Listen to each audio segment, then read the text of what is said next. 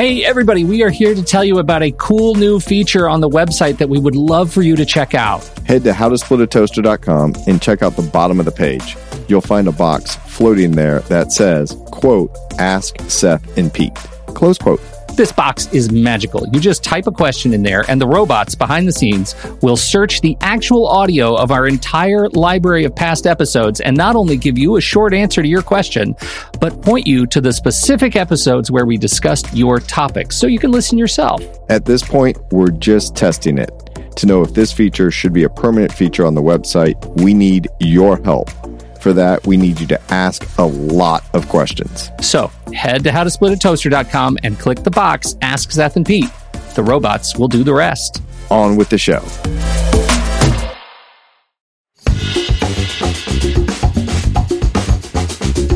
Welcome to How to Split a Toaster, a divorce podcast about saving your relationships from True Story FM. Today, we're indulging our inner superfan. It's Celebrity Toaster Week.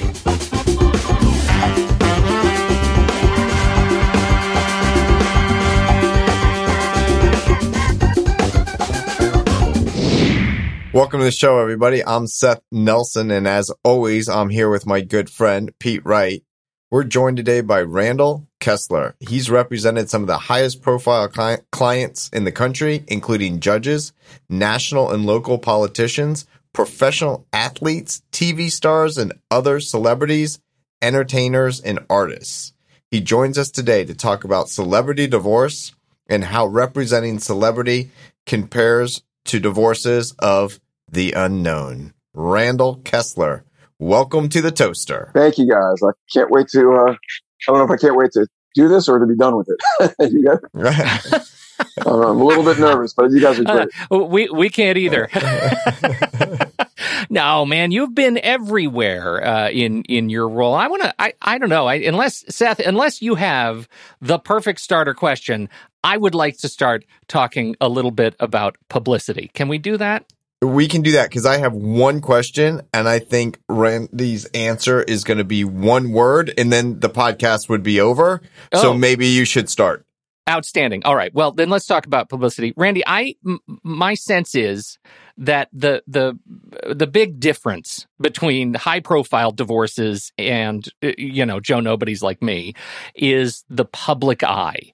Can you talk a little bit about what sort of skill set you had to develop as an attorney to help you manage media along with managing a divorce? Yeah. And, I, and if you don't mind, Pete, I want to focus on the first part of your question, which is the one big differentiator, because you're right. People ask me, what is the difference between celebrity divorce and divorce? And really, it's divorce. It's sort of the same question I used to get when they allowed same sex marriage all across the country. So Yeah. So what's the difference? What is same-sex divorce? And I said, you know what it's called? It's now called divorce. Same thing. So celebrities, they use the same rules. They use the same proceedings. Um, but like you asked, me, what, you know, publicity. So we were talking before we started uh, this podcast about the private courtroom we built in our office. Um, privacy is paramount to a lot of people that are celebrities. And the issue of publicity comes up in a hundred different ways. Number one, is there value to the publicity? Number two, is there value to not having publicity? Number three, what do their public relations experts want? And most of them always want the, the athlete or the high profile star to be in the public eye. And this is the one time where they don't want them in the public eye. And sometimes we wrestle with those publicists or those public, uh, people that, that say, you know, we want to keep their name out there. And we say, not here. You know, and a good example of this, some friends of mine represented, uh, Katie Holmes against Tom Cruise. And they would not share with me in a million years any of the details. But what I know is the settlement value to Tom Cruise had to outweigh whatever he agreed to give his wife.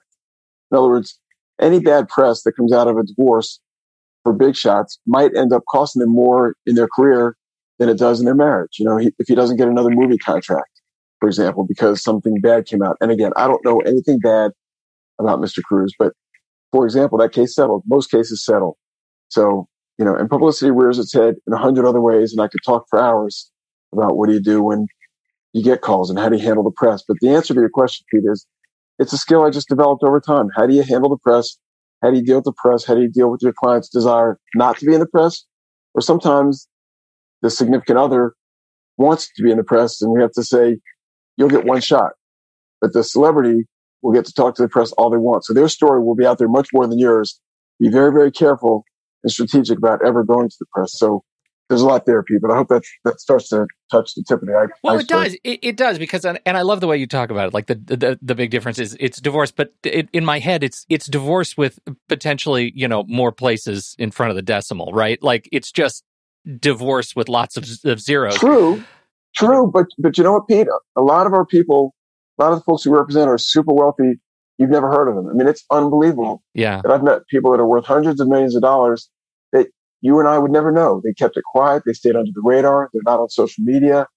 Um, it's incredible to me. And, and many of the celebrities that you would think are super wealthy, really, it's a show and people like people that are rich. You want to believe that your favorite star hasn't lost all their money and knows how to handle their money, but a lot of them are not as wealthy. So sometimes the world's upside down, but, uh, but that is the perception. You're right. Celebrities, you think about, oh, that's a high dollar case. And sometimes high profile doesn't equal high dollars. And I would add to that, Randy, and I'm sure you've had the same experience where I've had a potential client make a appointment, come in in jeans and a t-shirt worth extraordinary amount of money. Then you have three hours later, the guy that comes in in fancy, very expensive Italian suits with his initials on his shirt sleeve and brings out a checkbook that has a Louis Vuitton cover on it. And then you look at his financials and he has an extraordinary amount of debt. It's, you know what? There are, I could give you a hundred stories. I know you probably like some, so I'll give you one or two, but we represented a very famous hip hop guy and a producer and he, he made a lot of money. We were at mediation until 10 o'clock at night. I said, look, I just bought steak and sushi for the room, for the other side. Your, your spouse and everyone in their room wanted this food. So what can I get you? He said double stuffed pizza, uh, p- cheese pizza crust from uh, Pizza Hut. I said, come on, I'm buying. He said, stuffed crust pizza from Pizza Hut. That's my thing. You know, could have afforded anything. Very happy with that. But, and another guy who founded some of the biggest companies in the world I had not heard of came in, met with me for 20 minutes, wrote me a check for $20,000. I didn't know who he was. He, he found me on the internet. I would not have presumed that he was as wealthy as he was, as he was. But, um, you're right. First impressions and don't judge a book by its cover. The reasons those cliches stick around. That's fascinating because I, you know, as much as we're talking about about money and the the value of uh, identity in the divorce process, we're also we have to be talking a little bit about the value of celebrity sort of authority, for lack of a better word, power in the divorce process.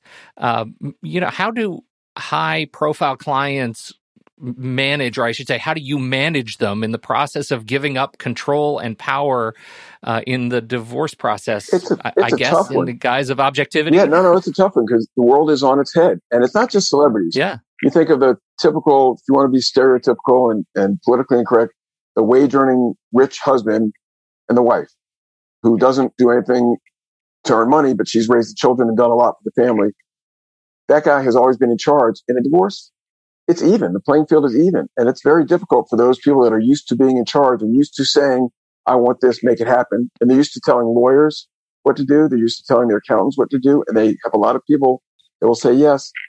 It's hard. My job is to say no. My job is to say you can't do that because you do not want to be in front of a judge who will tell your spouse or your significant other that guess what? They are even in this discussion. They can get you to pay their whatever it is let's say the guy wants to give his wife, pay his wife $10,000 a month. We go to court. And the judge says, sir, you're going to pay your wife $5,000 a month. Just hearing that all of a sudden changes the dynamic. And the wife now says, I'm not afraid of court. I'm not afraid of my husband. There's somebody there that's not on his side, even if she gets less than what she wanted. So that, that's hard to prep, you know, celebrity clients for the idea that you're going to have a judge that makes a lot less than you do that sees a lot of people a lot poorer than you and is not going to be really sympathetic to you at all and might try to help the victim, the person who needs the court's help because you're going to be just fine, ma'am or sir. So it, it's, it is a hard, uh, psychological issue. Along with that psychological issue, and Pete, we've talked about this before, and, and Randy, yeah. I, I, I would question you on whether you kind of share this with your clients. I frequently will tell them, you don't get your day in court. I I get your day in court. it, it, and you are actually treated like a child. You sit there and you speak when spoken to, and it's usually just a question that you're supposed to answer. And that is very humbling for people. If you want to talk about giving up control, walk into a courtroom when you're the client. Yeah. You know, I, I have a, a PowerPoint. Sometimes I pull it out and show them and I say, you know, here's one picture. I said, or I do it like this. Think of your craziest, most irrational friend or acquaintance, person you knew growing up in high school. And then think of your, your best friend that's rational and sane. You know, and you know which one you'd like to resolve the differences between you and your partner. But which one do you think is going to show up in court? Because you have no idea, right? It's a crapshoot. You can walk into court and you don't know who the judge is. You know, and sometimes I say, have you ever voted? Yes.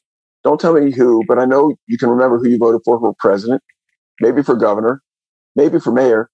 You remember who you voted for for judge if your state has elections for judges? They have no clue. You know, you don't know who the judge is until it's too late. Yeah, I agree with you, Seth. Huh. Yeah. And the other thing is, uh, in, you know, I'm sure once again, you've been there, Randy, but I have been totally prepared to try a case and I prepare the same way I always prepare, but it's always good to know your judge. Yep. And then you walk into court and a different judge walks in. Right because the judge that is sitting in that division got moved to a different division. Children's were really sick. They got a senior judge to come in and cover. And you've prepped this whole case thinking, oh, I know how this judge thinks. I've tried this issue in front of this judge 15 times.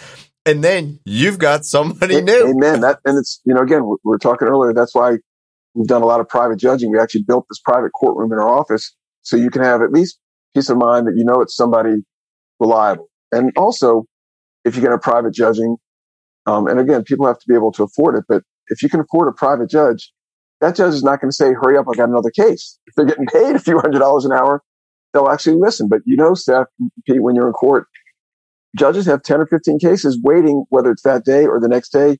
And you say, Judge, we can't finish today. We need to finish tomorrow. And the judge says, well, I've got another case tomorrow and another one the next day. If you want to reset it or continue it, come back two months from now. So there are all those issues and trying to tell a celebrity or famous person that the judge is more important than everybody else. You know, it's a hard concept to grasp until they've been there. And of course, then it's too late. And Pete, I love the look on your face because Randy, you might not yeah. know this, but Pete's a huge movie buff. So he thinks all cases get resolved in an hour and a half. Uh, wouldn't, it, wouldn't it be nice, Seth, if we could have, you know, screenwriters do our, our closings and our openings? And mean, you watch those shows, I'm old, LA Law, you say, God, I want one of those writers to, to script my final closing remarks and get it down to 30 seconds. Yeah, yeah. I'm, to to this day, when I'm in the courtroom and, and I make my key point in my head, I still hear dun dun dun. You know, so. we, have, we have jury trials in Georgia, and I did one, and I remember a guy wanted alimony, and he made 150,000 a year, and I remember thinking of Ally McBeal. As I said to the jury, I was nodding my head. He wants alimony, ladies and gentlemen. He makes 150,000 a year that's a lot of money. And I was nodding my head and they were nodding with me. I thought, man, if that was on TV, that was perfect, you know? That is amazing. I just can't, I like, I can't, A, I'm a huge, huge uh, movie buff and celebrity nerd. And uh, also, I can't imagine putting myself in the position of somebody like Tom Cruise going and sitting in like as, you know being to be treated like a child when all I really want to do as Tom Cruise is stand up and scream I want the truth! Because I've been in that courtroom and I had to wear the bars on my shoulder to get it done. That like it must be enormously humbling yeah. to go through this process as a celebrity. Those lessons, just those deep interpersonal lessons, have to be staggering. Yeah, they, they can't handle the truth, right? yeah, right, right, right. Um, exactly. Yeah, so, well, especially to come to terms with what you've done in the marriage that is litigated in the divorce process, or to understand the law, the fact whether you're a celebrity or not. You know, someone works their whole life and they build an income and an asset, and they've got to divide that down the middle people don't understand that. And especially, you know, through these athletes, we had a jury trial. This athlete made $5 million during the marriage. Now we all know during the marriage, what you earn is supposed to be divided pretty much evenly in most states. But in his case, I had to make this argument and thank goodness we were successful that he earned it during the marriage, but he's different. He's not going to keep making a few million dollars a year the rest of his life. That $5 million has to last him from age 29 to age 79 or until he gets to retirement. Um, but you know, he walks into court treated like everyone else, and their impression for the judge or the jury is, you earned that during the marriage. I had to split 50-50 with my wife. Why aren't you splitting it 50-50 with yours? And you know, that's, that's a tough, uh, tough dynamic, even for non-celebrities, but especially those who are used to saying, you know what, I want this, make it happen. Are there are there courtrooms that are more or less sympathetic to celebrity cases? I mean, is do they do they are they sympathetic to those kinds of arguments? Does that exist? Yeah, if you go to Beverly Hills, right, and you go to the courts yeah. in Beverly Hills, they've seen their fair share. But um, even then, you know, judges are human beings, and they, you know, yeah. people that want to be treated special have a hard time in front of judges, as uh, as you all know. Um, it's very very hard to walk in and have an entitlement complex. I think it it doesn't really matter which court it is. I think it's up to the advocate. It's my job as a lawyer to say, Judge, yes, this guy has $4 million left. He's a 32 year old athlete. And I'm sorry, sir, but I'm going to tell the judge the truth. I don't think he's going to play next year. I don't think he's going to get picked up again. And even if he does, four more years, $4 million is not going to last him the rest of his life. Don't give her half that because she's got more of an earning capacity in the future than he does. But it's how you argue it and how you present it, I think, more than to the judges. And I think along with that, Randy, is how is the judge perceiving your client through you telling the story through questions and answers? Because that's what happens in a courtroom. And that entitlement mantra, if that if that seeps out, you might as well just hang it up right there because and this will happen if if and just to not to be stereotypical, but for way of the concept and the example, if you have a stay at home mom who got married at 30 and is now 40 and has been out of the workforce for eight years and is saying that, well, I want to keep raising my kids. And they're sitting in front of a female judge with small children who's working every day. And now you're asking for this big sum of money, kind of saying, yeah, I could work a little bit, you know, but I don't really want to. Or, you know, in, in, this is not Beverly Hills. In where I practice, they call it the South Tampa lifestyle and that is just a phrase that says, look at me, I don't have to work. I'm seeing be seen and I'm driving the fancy cars and eating lunch at the nice restaurants for an hour and a half. And that's a problem. Let, let's let the public in on a little secret. So family law and most civil law really boils down to this, in its simplest forms, two issues. One is we have to get the judge or the jury to like our client. And then we have to tell the judge or jury what we'd like them to do for our client. Mean, it really is as simple as that. You want to help people you like. So if the judge likes you, sir, as my client or ma'am, then the judge will listen to what we're suggesting because they will think we are the reasonable people. We are offering solutions. We are likable and they'll start to ignore the other side. That's 90% of it. And sometimes try as we might, we can't make our clients likable. Sometimes people just can't control themselves, what they're going through. The divorce is so tough on them. They, they get an eye from the other side and they can't contain themselves. But uh, you're right, Seth. It's if the judge doesn't like your side or is not sympathetic to your side, you can have the best lawyer, the best law, the best facts. You know, you're probably dead in the water. And that starts at the very beginning, because I've come on to cases and they the client says, "Well, this is what happened in court, and this is the temporary order the judge gave," and I said, "We've got a problem. This judge does not like you." That first impression was not good, and now I have to turn that around that's going to be difficult. But but the flip side, that you know, back to um, I agree with that. Back to celebrities and, and publicity. Most of these folks that that we don't represent all celebrities, maybe twenty to twenty five percent. We've got fifteen lawyers, so we obviously represent a lot of people that are not famous. But the famous ones, especially the athletes, um, and, and the the recording artists. I don't want to say this in a bad way, you know, that they're trainable, but they're coachable. You know, they take advice from experts. They are used to being better when they listen to people that have been doing this before. And so, you know, a lot of athletes will come in and say, I want custody. I've got money. I'll pay you to get me custody. I hear you're good at it. I say, that's, that's not how it works. If you're serious about it and you're in it for the long haul and uh, years, not months or, or weeks, um, and some of them do. And they say, what do I need to do? I say, be the best parent you can be and let it show. And guess what?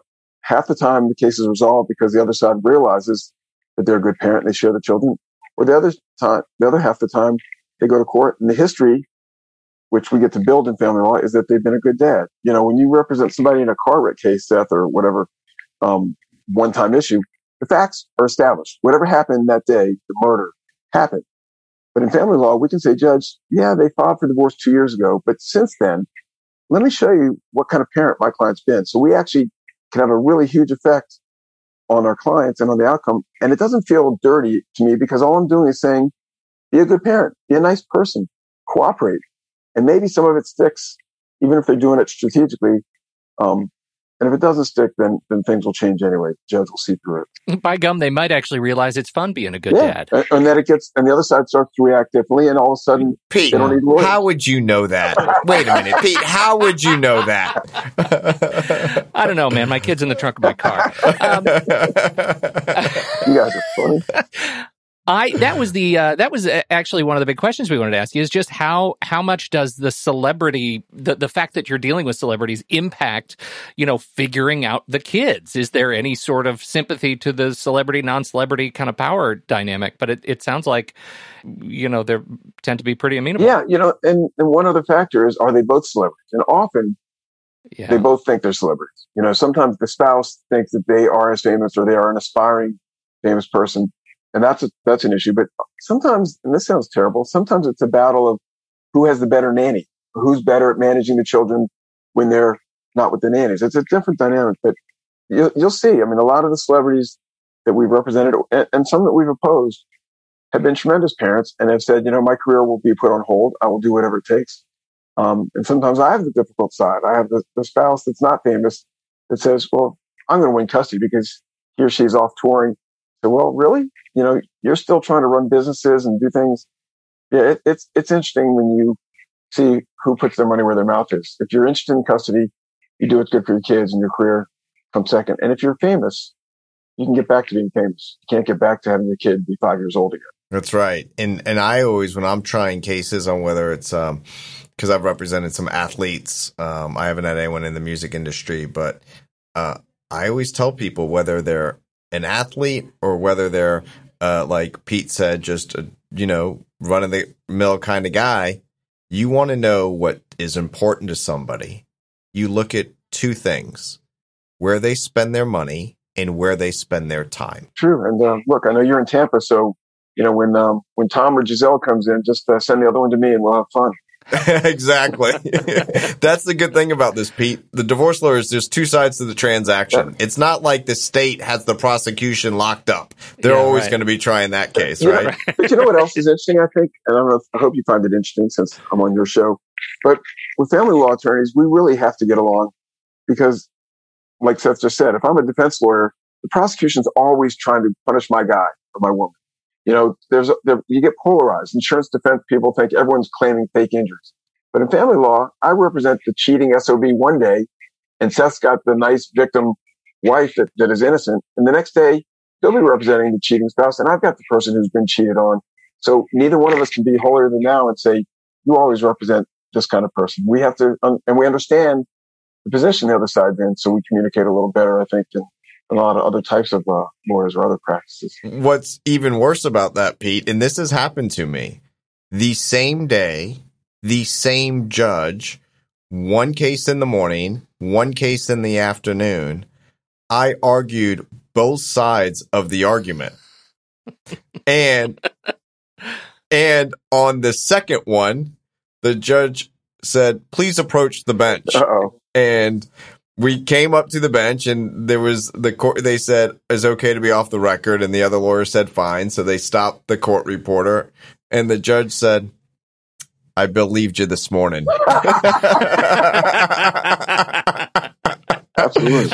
And i and i told the judge i don't build them i just fly them you know but well judge uh, you know but judge you got to be balanced. If you went one way this morning yeah. you, should, you should try to have an even record Exactly. It is true. So I, I do have a question about the publicity because we started with that, and this is a good one about staying out of the media. Because I'm involved in a case now, and we got calls from the media, and we just didn't return them. Sure.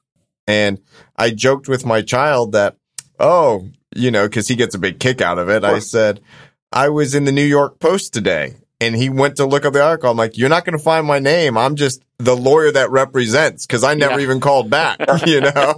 yep. It's um.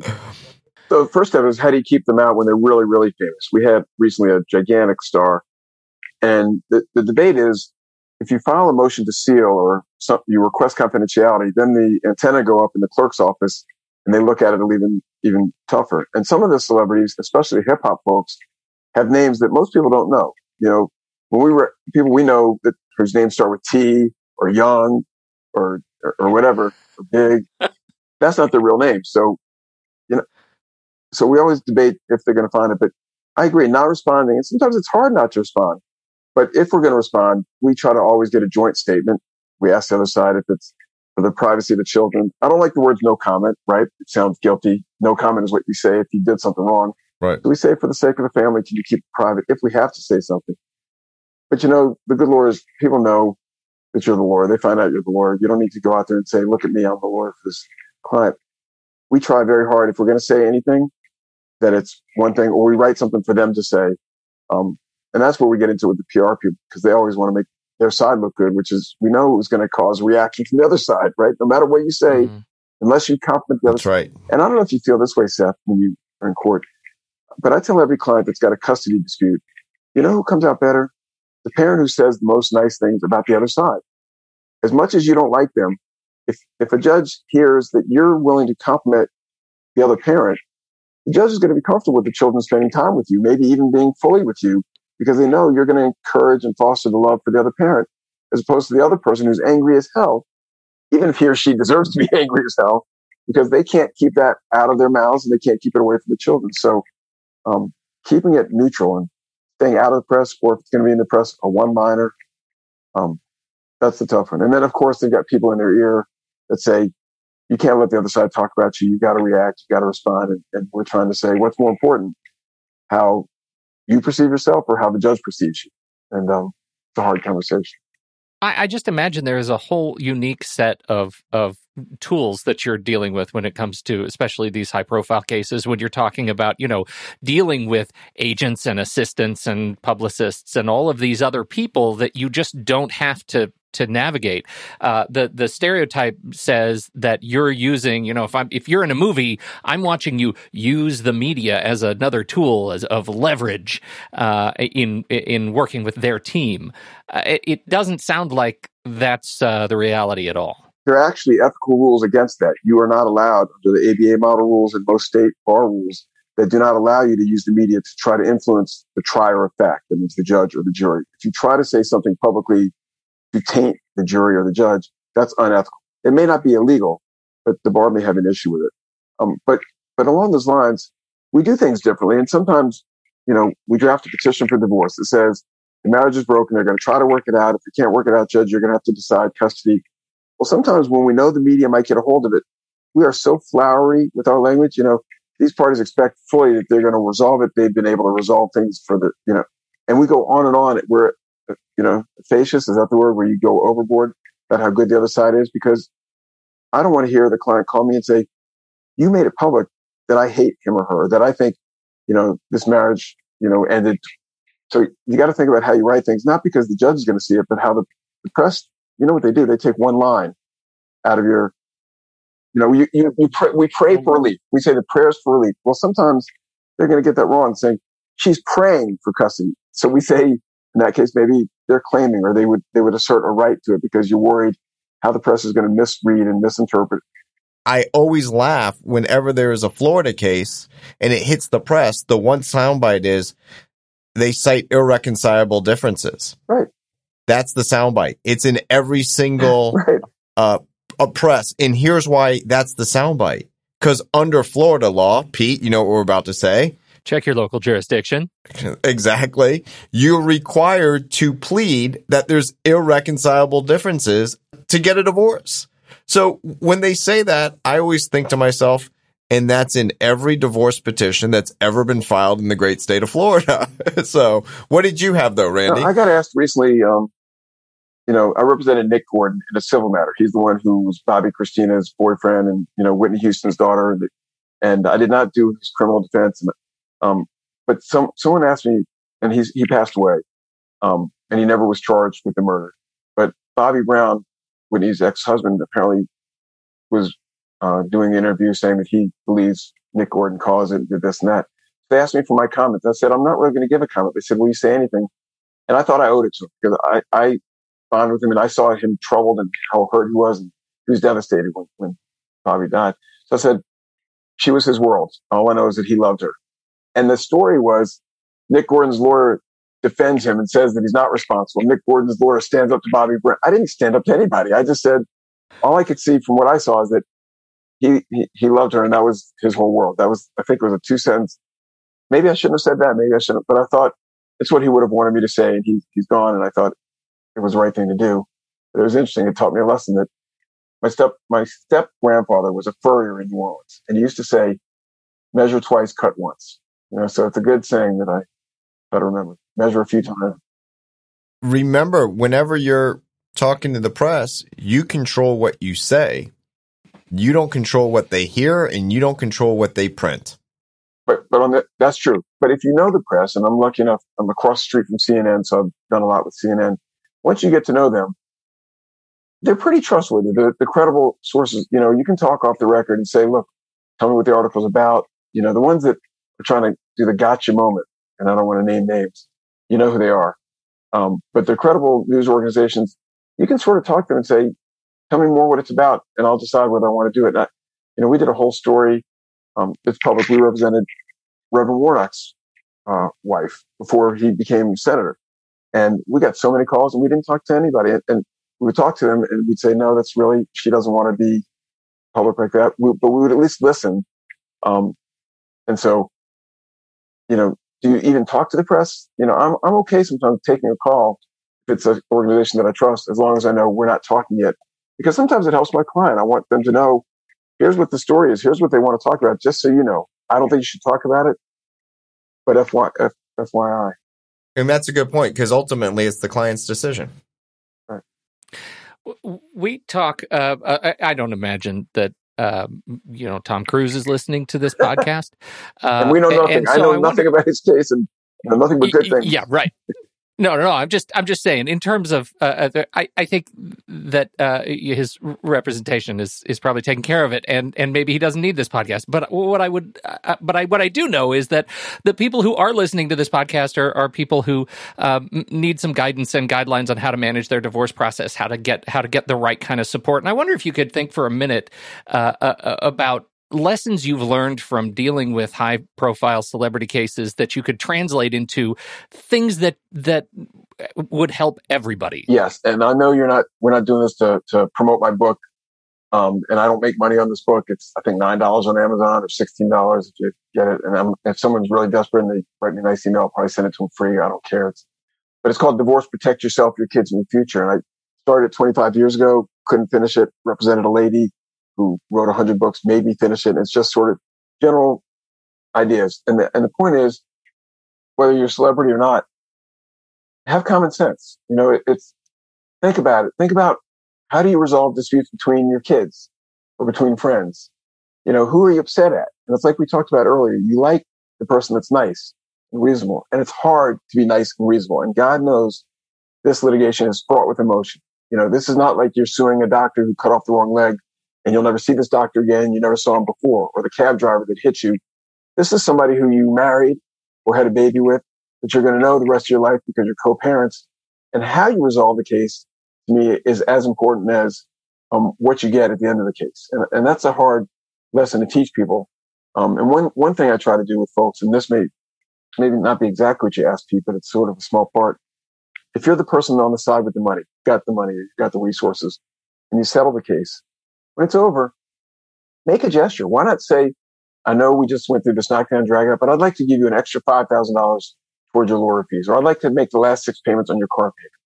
I tell my clients that and they are mad as hell when I tell them. They say, why should I do it? I say, well, aside from it being a nice thing to do, six months from now, when you're out of town at Disney World and you say, honey, can I keep the kids an extra night? It's not my time. And she says, what did you ever do for me? Aha you never know. Goodwill goes around, and and whatever you can do, just make a gesture, do something nice for the person you've done battle with, and, and that joint public statement, if you're a celebrity, goes a long way, especially to the person who is no longer going to be a famous spouse, and they're no longer going to get into the same red carpet affairs. It's nice to leave it on a good note, and the famous person can it, it can change that person's world. The flip side of that is if you are soon to be the ex Mr. or Mrs. of the famous person, be nice because that person can open doors for you. You want contacts, you want to write a book, you want to do, you want to get um, into a certain community or club or whatever. If you have a famous spouse, be nice to them because there are things they can do for you that other people can't, and they'll do it for you if you're nice to them. I mean, it's just human nature. You want to help your ex if you think they were nice to you. If you think they were mad and bad during the divorce, you're never going to help them. So just celebrity or not, be nice. As hard as it is, as angry as you are, no matter what they did to you, think about the long term. I couldn't agree more with you. In I've given that exact advice, Randy, when people are are let's say you're the spouse that wants to receive alimony. And one of the things I said, be nice. And they'll say, What do you mean? And I said, You're asking this person to give you money for 10 years on a monthly basis. Right. if you're mean, goodwill goes a long way. and, and I think under the law, you're entitled to it. But as you rightly say, I think how a case gets resolved is as important, if not more, than the ultimate outcome. And I can tell you, we will go to trial on parenting plans and I'll run into that client five years later and they're not using the parenting plan that we went to trial on because they realized it didn't work and the kids are older and things have changed and we moved houses and now we have a step sibling and everything changes. But be nice and maybe you're going to get something Right. uh, in return. Right, because most cases don't go to trial. So instead of saying, what's the judge going to give me? How about what's my ex going to give me? It's people do things because they want to, not because they have to. Like, and you got to make the other side want to, not have to. I'll, I'll show that. I'll show him what a bad guy he was. He's not going to say, I'm a bad guy. I'll pay you. He's going to say, she's being nice to me. I'm happy to do this. You're exactly right, Seth. I couldn't agree more. I, I think that's incredibly grounding advice too, right? That it, this is uh, file this under. We all put our pants on one leg at a time, but the the, the idea of just being nice, uh, you know, that just might get you your first alimony check. It'll also get you the one 10 years down the road. and it's a whole lot easier to say than do. Let's not Yeah, yeah, of course. sugarcoat it, right? Yeah. But and and, uh, and you Seth, you with know this. Why are we telling them that? They're paying us to go for blood. They want us to go after everything. I mean, they, they want, you know what they want hanging on the wall? They want, you know, some evidence that they, you know, really hurt the other side. And that's what they're paying us for. And here we are saying, you know what? I'm standing up for the other side is what it looks like to them. And I'm not. I'm, I'm making sure that they know it's for them. But, you know, I'm paying you because I hear that you're to, you know, beat him or her up. And, uh, and I say, well, that's not me. That's not us. But that's not how we get good results. Um, if, if the other side's a jerk, we'll do what we have to do. But Right. And and I get that question all the time. They'll call and say, I want an aggressive lawyer. And I'll ask them, if you have your choice, an aggressive lawyer or effective lawyer, which one do you want to choose? They always choose effective. right, And sometimes you have to ask the tough questions. And if you have to hold people accountable by using the court system, but sometimes you can just be nice and you can be professional and you can set a hearing. And we have difficult jobs and sometimes lawyers get heated between each other.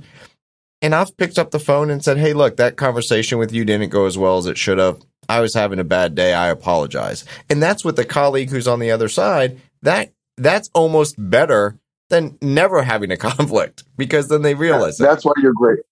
That's why this podcast is great. I mean, it's really, it's how you say things more than what you say. You know, you can say, you know, I'm going to kill you and rip your head off in a much nicer way. We're going to go to battle and it's going to be an effective decapitation, you know, but it, you can say it in a nice way and people will hear it differently. Um, but it takes two to settle. It takes, takes uh, one to make it go to court.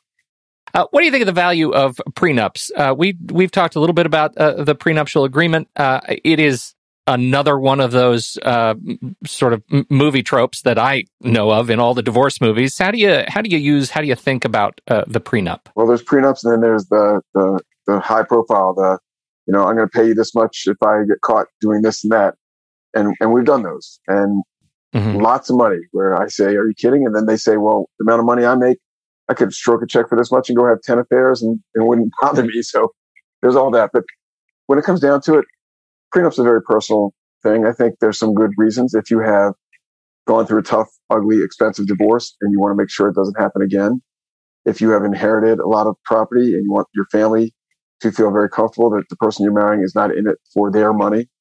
Um, if, uh, but, but it depends. I, I mean, I tell the world, I, I didn't get married until I was in my forties. I'd accumulated some, some modest wealth. I'd been a lawyer and had not had children yet.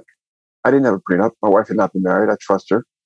Um, but I think it's a, it's a case by case. It's, it, but I think it's more important for celebrities because for a couple of reasons. Number one, people want to latch on to celebrities and there are a lot of what we call gold diggers, right?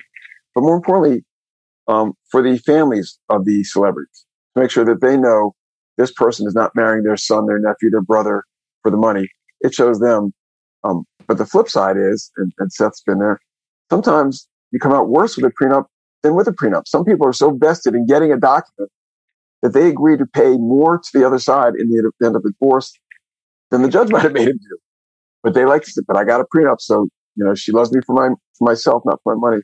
So it's it's a unique skill set, right? Because the assumption is they're going to ha- the assumption in the prenup is they're going to have the money they have today or more. Nick, Nicholas Nick Lachey and Jessica Simpson, the prenup pretty much said that you know he keeps all his wealth and she keeps all hers, and he was the famous guy. When they got divorced, guess what? She was ten times more famous. So that and that's a hard one for lawyers too. They tell clients will call us and say, "You made me guarantee her a million dollars, but now I'm broke and I still have to pay her a million dollars." That it's a hard one. You know, we lawyers are scared. Lawyers are afraid of prenups because so many things can change. Um, the, my favorite is just if you really want, you keep what you had before the marriage. He or she keeps what she had before the marriage, and let's see what happens with the rest of it. Um, that, that those are simple ones. Those that's pretty much what uh, what most state laws would do even without a prenup. I, I, think you've just sort of explained something that was that was news to me. I thought the latter is what the prenup did, but guaranteeing this sort of uh, leveling indicator in terms of wealth going into and out of the marriage was sort of news to me. Why they would have to pay each other anything? Uh, again, I'm the Joe Nobody on the show, so people will always say that prenup is unfair, and I say, you know what? They're supposed to be unfair. You know, the okay. prenup is to preserve that unfairness. Someone's rich coming in and you're married for 20 years and they're, they want to leave. Well, you got a 20 year ride in a good lifestyle, but that person doesn't want to give you the money for the rest of their life. And that's why they do a prenup and you took that risk. So they can't be unconscionable. They can't be so crazy the judge wouldn't enforce it, but it's to preserve that inequity. But generally speaking, in most states, if you have money before the marriage and you keep it separate and you get divorced, that's generally yours. Courts might be able to look at it to determine alimony or child support. Um, so that's the simple prenup that I just want to make sure that the beach house that my family gave, you know, gave me when my grandparents died, that if I ever divorce, that that stays in my name. Those make yeah. sense. Protected. Yeah. yeah.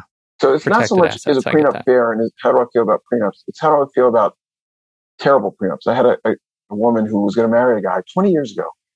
He said under no circumstances will she ever get more than $100,000. And his family had lots and lots of money. And so we started off, what if they're married 10 years? No. What if they're married 20 years? Will you get rid of that limit? What if they have kids together? No. What if they have grandkids together? No. It would never, he would never ever agree to pay her more than $100,000. She didn't marry him. You know, good for her. She had the guts to walk away and say, if that's how he feels, because if we're married 50 years and I've been home raising kids and grandkids, $100,000 in 50 years may not be enough to get me by for more than a couple weeks, days, months. And and here's the cynical joke that I always tell Pete. I'm sure Randy's heard it before because he's heard every oh, divorce oh, joke. Is uh, uh, it might might be a new one. Maybe I'll get twenty bucks if it's a new one you haven't heard. Right? right? The prenup once you go to get a divorce, that's just the first offer ah. because you can challenge the prenup. Yep, you can. And and you know, Seth makes a good point. If I, if my clients agreed to give his soon to be ex one million dollars, when he comes to me for the divorce, I say, let's offer her 1.1, 1.25, because otherwise she's got nothing to lose. She'll go to court. she'll still get the million, but maybe she gets the prenup thrown out and she gets 10 million. So yes, it, it's sort of an insurance policy against paying me or Seth a lot of money to fight about how to divide the assets. Because when the client comes to me and to Seth, we're both going to tell our respective sides.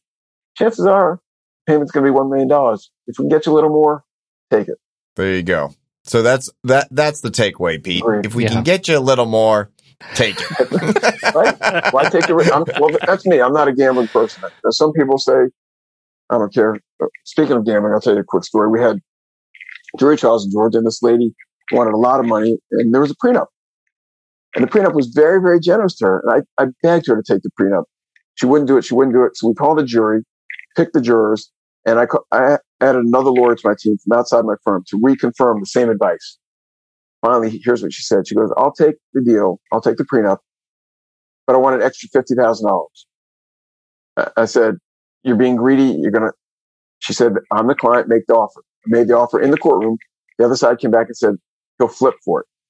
We flipped a quarter for $50,000 and we lost. And she oh, was fine with it. Oh, Randy, I mean, you did not hit, you did not, right before you flipped, you didn't say heads I win, tails I you lose. You know, it hit- Come on, It Randy. hit the light fixture and I said, you know, we should do a do over. But she was actually okay with it. She thought that that was cool and that he was willing to do it. It was sort of gutsy of him and 50,000. I, I we've talked about a lot of things that are that are out of the realm of my understanding in the last 45 minutes or so.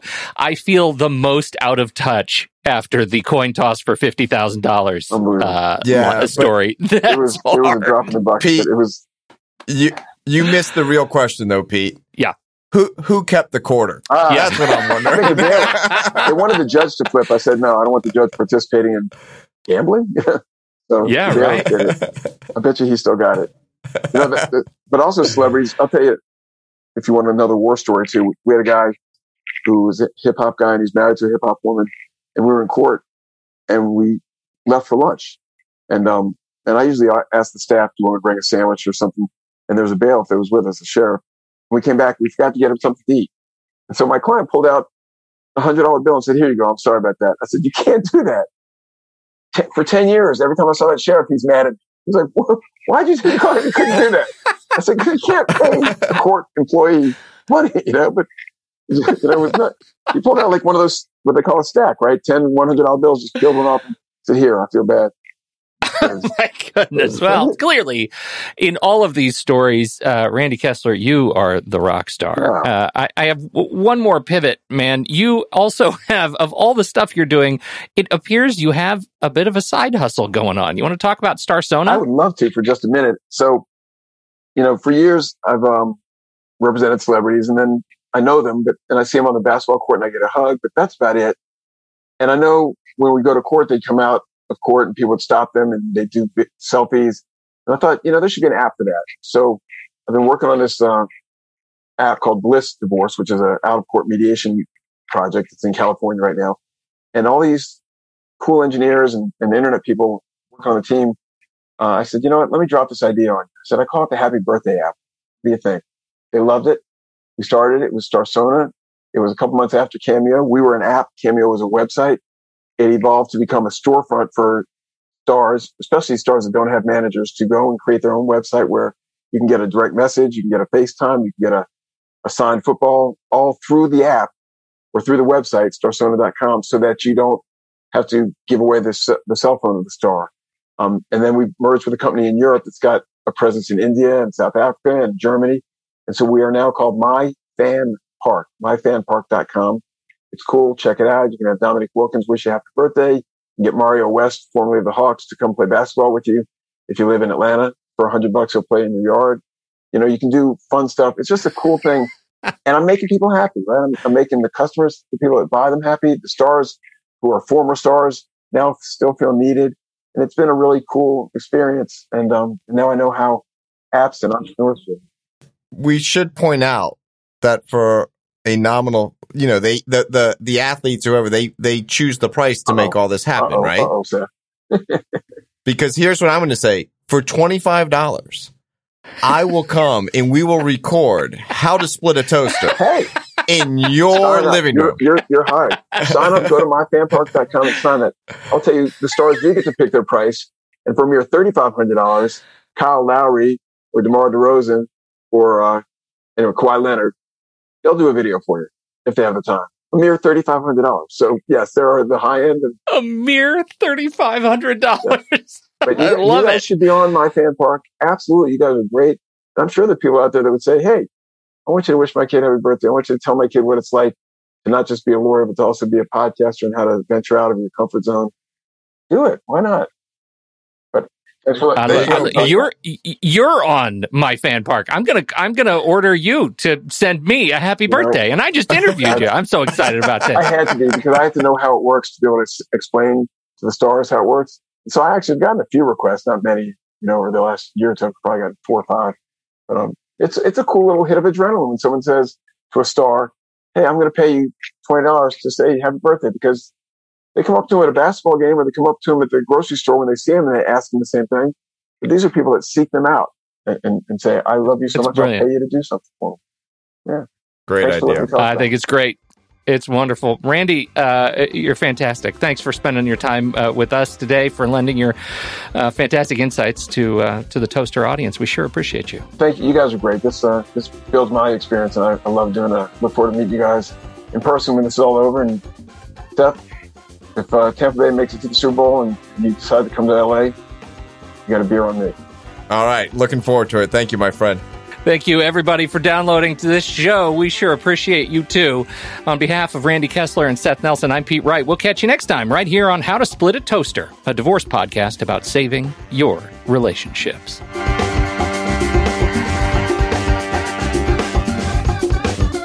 Seth Nelson is an attorney with Nelson Koster Family Law and Mediation, with offices in Tampa, Florida. While we may be discussing family law topics, How to Split a Toaster is not intended to, nor is it providing legal advice. Every situation is different. If you have specific questions regarding your situation, please seek your own legal counsel with an attorney licensed to practice law in your jurisdiction. Pete Wright is not an attorney or employee of Nelson Koster. Seth Nelson is licensed to practice law in Florida.